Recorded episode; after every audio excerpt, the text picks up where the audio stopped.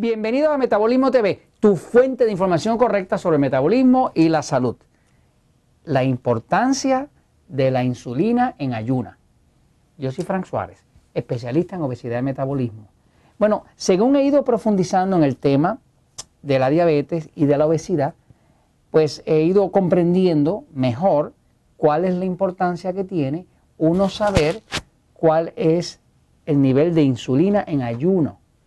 O sea, antes de desayunar a principio de la mañana. Esa medida se saca en un laboratorio con la ayuda de su médico si usted se interesa. Pero yo quiero explicarle por qué usted se debe interesar de saber cuál es su medida de insulina en ayuno. Fíjense, eh, la insulina es la hormona que logra que lo que usted come, que se convierte en glucosa en la sangre, que logra que esa glucosa penetre las células. La glucosa no puede penetrar las células si no hay insulina.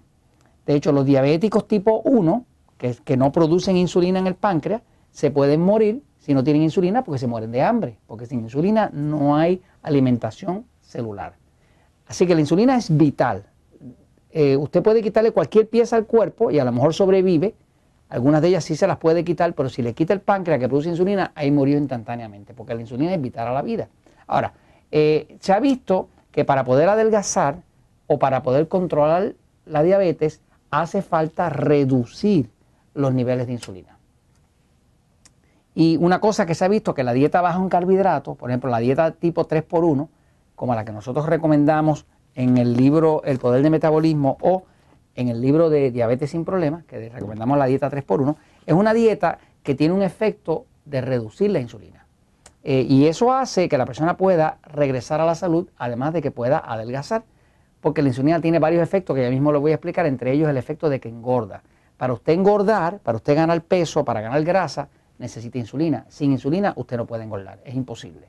Así que al usted reducir la producción de insulina, que es el propósito de la dieta 3x1, automáticamente pues se, se va a notar que usted puede bajar de peso y puede controlar su diabetes. Fíjense, por aquí le voy a enseñar una pequeña gráfica es una gráfica así como la que hacen los científicos, eh, donde tiene distintos marcadores. El grupo negro de arriba es el grupo de personas que estaba haciendo una dieta común y corriente. La dieta esa de calorías, ¿no? Y el grupo rojo de abajo son los que hacen una dieta baja en carbohidratos, como la dieta 3x1.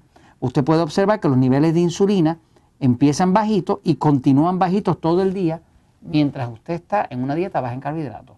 Cuando usted hace una dieta que no es baja en carbohidratos y a lo mejor se pone a contar calorías o grasa, lo que sea, esa insulina sube y se mantiene en niveles demasiado altos.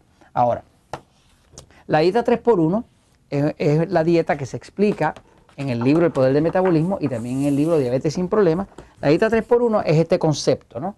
Donde básicamente su plato, pues usted lo divide tres cuartas partes, por eso se llama 3 por 1, tres cuartas partes de alimentos tipo A.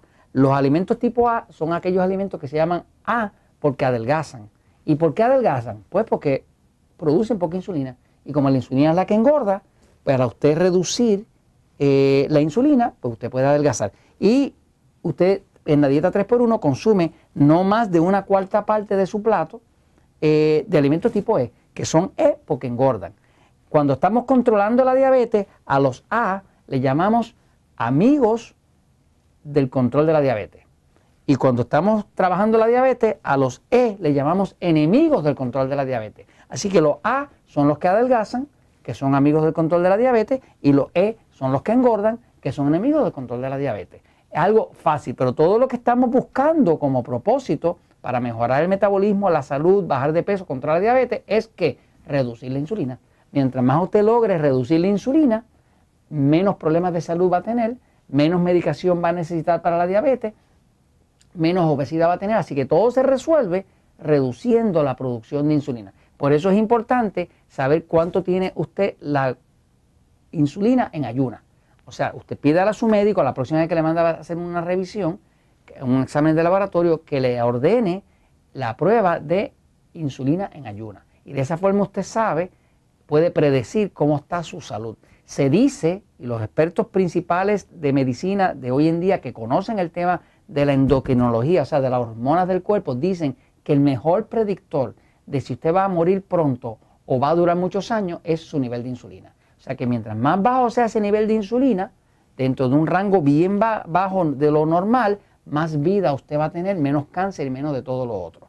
Fíjense, eh, acá pueden ver, por ejemplo, los alimentos como nosotros los catalogamos en la dieta 3x1, que se habla en el libro El Poder del Metabolismo y Diabetes sin Problemas. Por ejemplo, los alimentos que son alimentos tipo E, pues son enemigos del control de la diabetes, son enemigos y son alimentos como decir, pues pan, pasta, harina, arroz, papa, todo ese tipo de almidones, azúcares, eso es lo que, hace daño al cuerpo, pero es porque, porque producen demasiado glucosa y obligan al cuerpo a producir mucha insulina.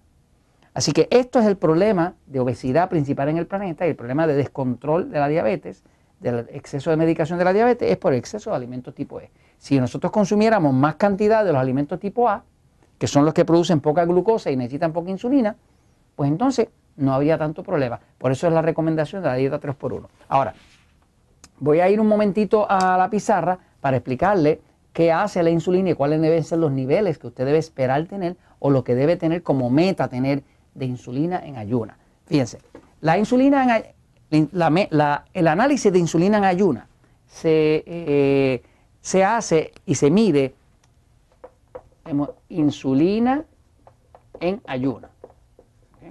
Se mide en una unidad que es micro unidades en eh, mililitros. Eh, esta U significa millonésima, o sea que esto quiere decir que es una unidad que se divide por un millón, la millonésima de algo. Es la millonésima del IU es International Units, que quiere decir unidades internacionales, es una forma de medir eh, la cantidad que tiene de la insulina. Así que esa medida de insulina viene en, en, micro unidades internacionales, que se miden cuántas de esas hay por cada mililitro de sangre.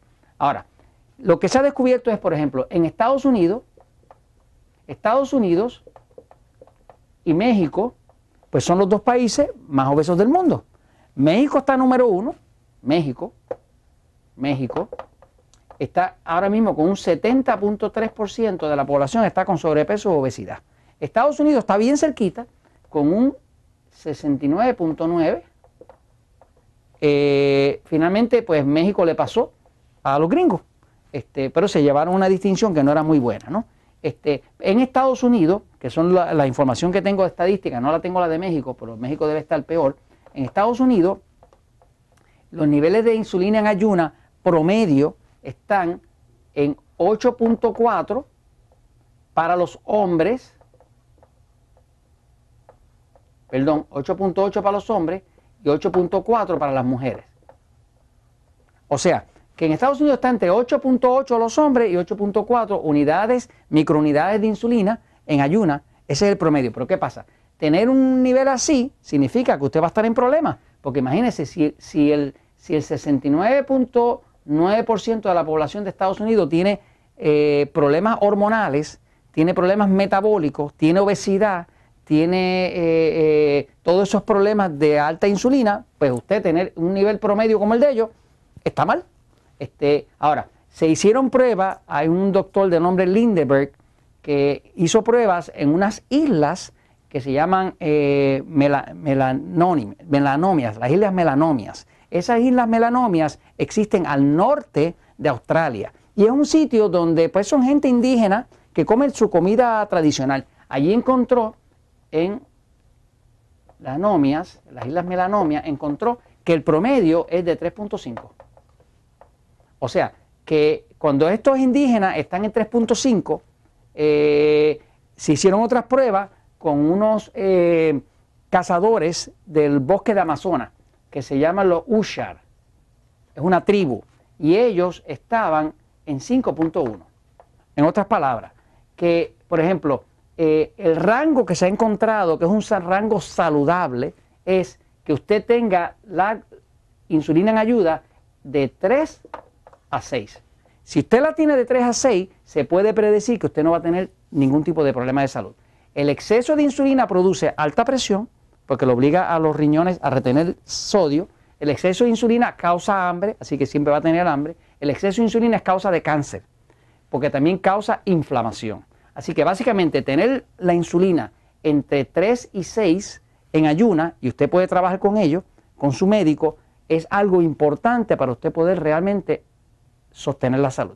Y esto se los comento porque la verdad siempre triunfa.